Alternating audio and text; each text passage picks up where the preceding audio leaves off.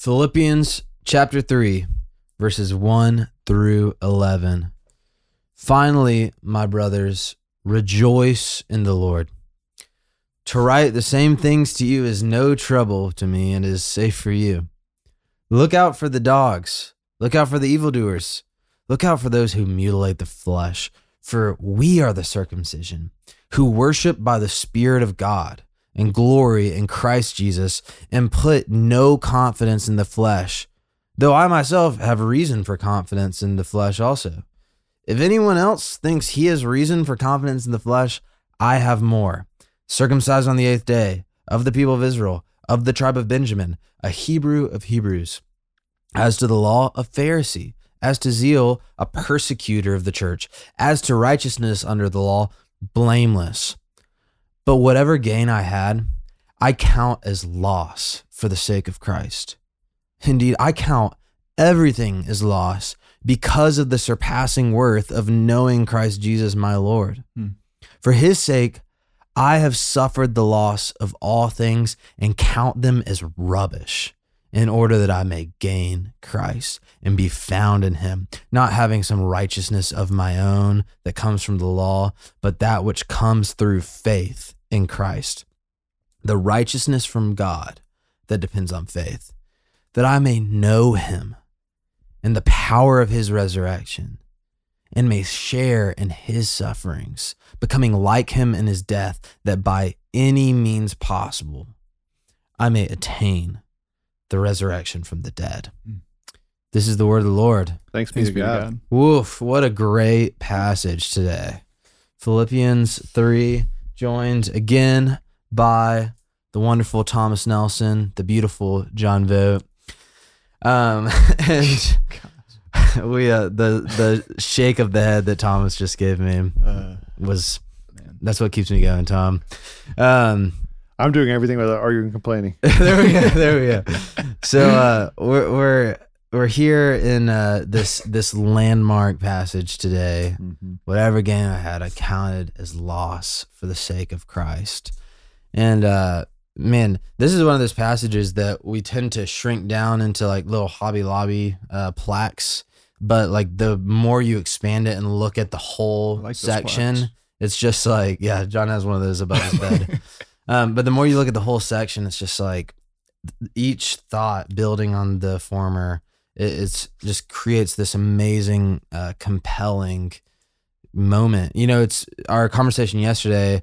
We ended up talking a lot about uh, Timothy and Epaphroditus, uh, who you know is these two companions of Paul who are being sent to uh, the church in Philippi. And what's interesting about them is neither of them uh, have a, a great conventional track record uh, when it comes to the Jewish faith. Timothy has mixed blood. You know, he's part Gentile, part Jewish. Epaphroditus just straight up has like Roman cultic ties in his name alone. Yeah. Clearly a, a Greek uh, kind of person. So, you know, there there's there's a lot of that context rolling into today, and Paul comes out the gate saying, "Don't pay attention to anyone who's trying to distract you about circumcision and you know these old ways of attaining righteousness. Mm. There's only one righteousness I'm interested in, and it's the righteousness of faith in Christ." So, what do you guys uh, make of this passage today? I mean, this this is eh, you know a- a life verse of mine probably. I mean, if I had to like pick, if somebody could describe one thing and they were like this this was Thomas, I, I would like, I, I don't know, I'd be just th- thrilled because and if somebody said, hey, he helped he helped me do one thing and this was it, like mission accomplished. Mm. Uh, indeed, I count everything as lost because of the surpassing worth of knowing Christ Jesus, my Lord.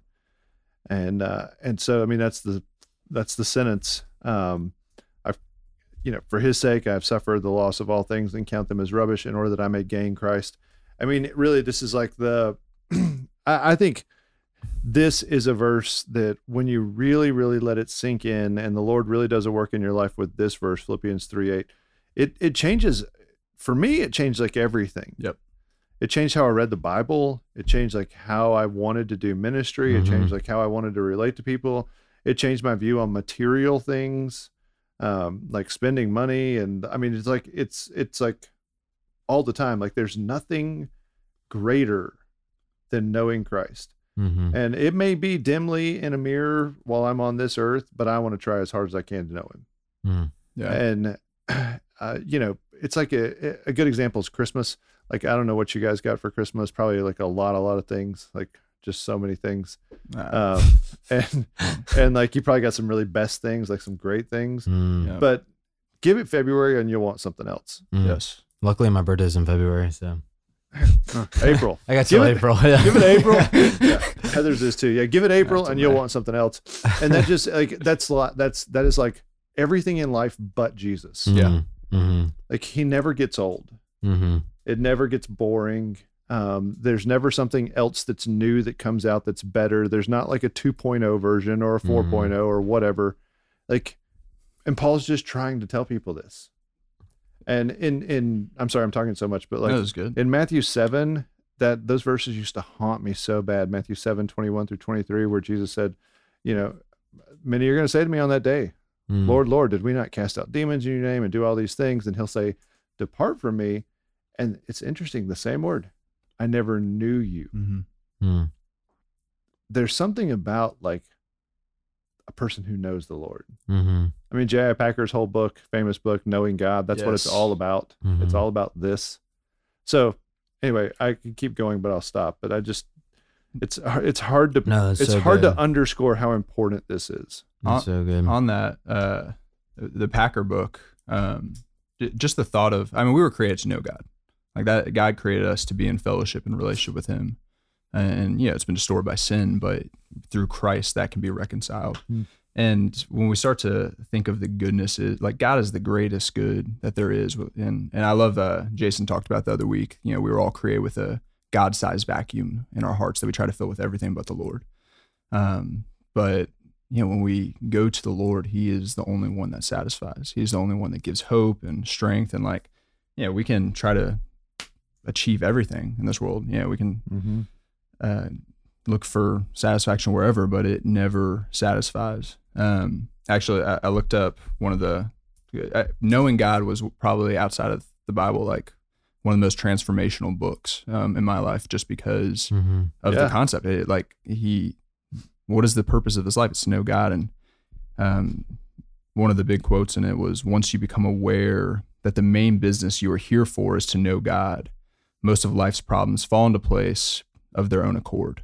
Mm-hmm. And when we start to realize that, you know, He is our purpose, He is our business, He is our God, uh, things start fading away. Uh, The grumbling that was mentioned in chapter two, like it's hard to grumble when you know God. It's Yeah. hard to worry when you know God. You know, seek first His kingdom and His righteousness, and all else will be taken care of for you. And I don't know God is just so faithful and good. Uh, this this passage just when you were reading, I was like fired up. It's just such Yeah. a good Mm-hmm. Good remembrance. Um, yeah.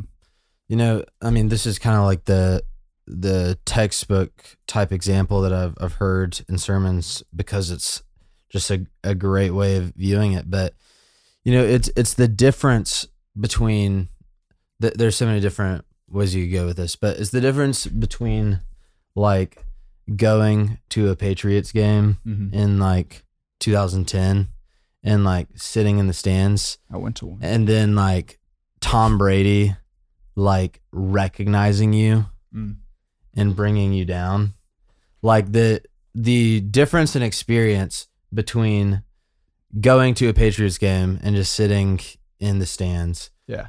versus going and being recognized by the guy that everybody is there to see Yeah.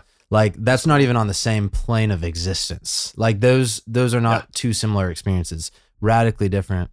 And that's what i love like paul's emphasis here is it's not you know i found a, a better system to earn righteousness. It's like no i count all that other stuff as crap. Like it is worthless Yep. to me.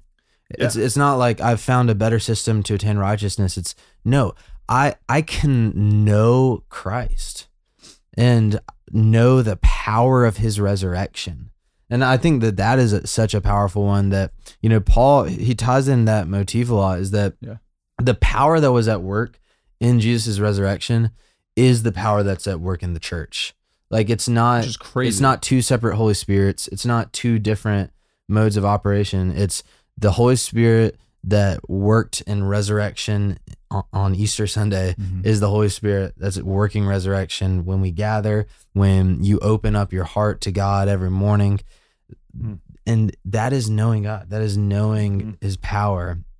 And so sharing in sufferings, becoming like him in his death, it's nothing because, you know, as he says in verse 11, that by any means possible, no matter what, that I may attain the resurrection from the dead, that I might be with him, because I know I know God, and I, I just think that is so powerful. Well, and and knowing him now, uh, I, I think it makes you long for heaven more. Mm-hmm. If you know him now, if you know the joy that he is now, uh, amidst the sorrows that you might have and amidst the troubles you might endure uh, in this present world, it makes heaven seem so so appealing. Like Mhm. death, death becomes a joy because you know that Yeah. you're going to know this God in fa- see him face to face Yeah, uh, on the day in which you approach him. And then you're kind of like, okay, this is playing with, you know, this life is kind of like playing with house money. You don't really have anything to lose. Mhm. Uh, you can, you can, uh, like Paul said, he, he poured out himself like a drink offering for the sake of the Philippians.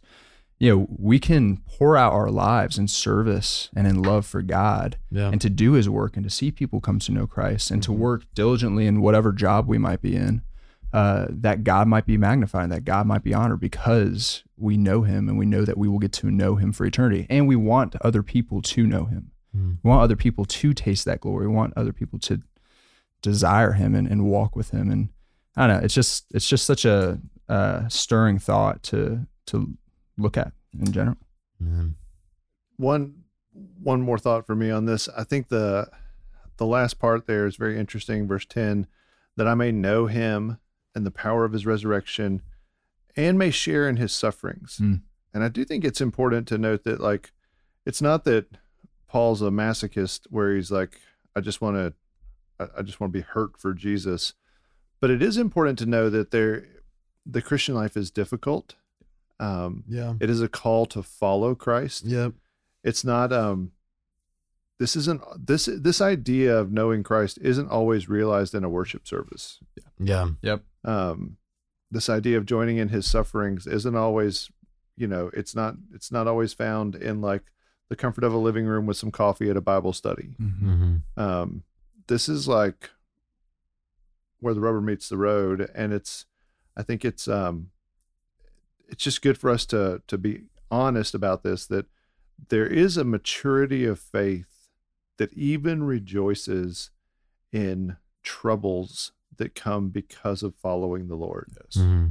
um, and that there's a sense of like real intimacy with Christ when you go through a trial, knowing that He puts you in that trial, or that trial is because you're following Him, and there's a there's just a real a real tightness that you get with God in those moments Mm-hmm. that you can't get without those moments. Mm-hmm. Absolutely. Could only be a supernatural joy Yeah, that people endure with that. Yeah.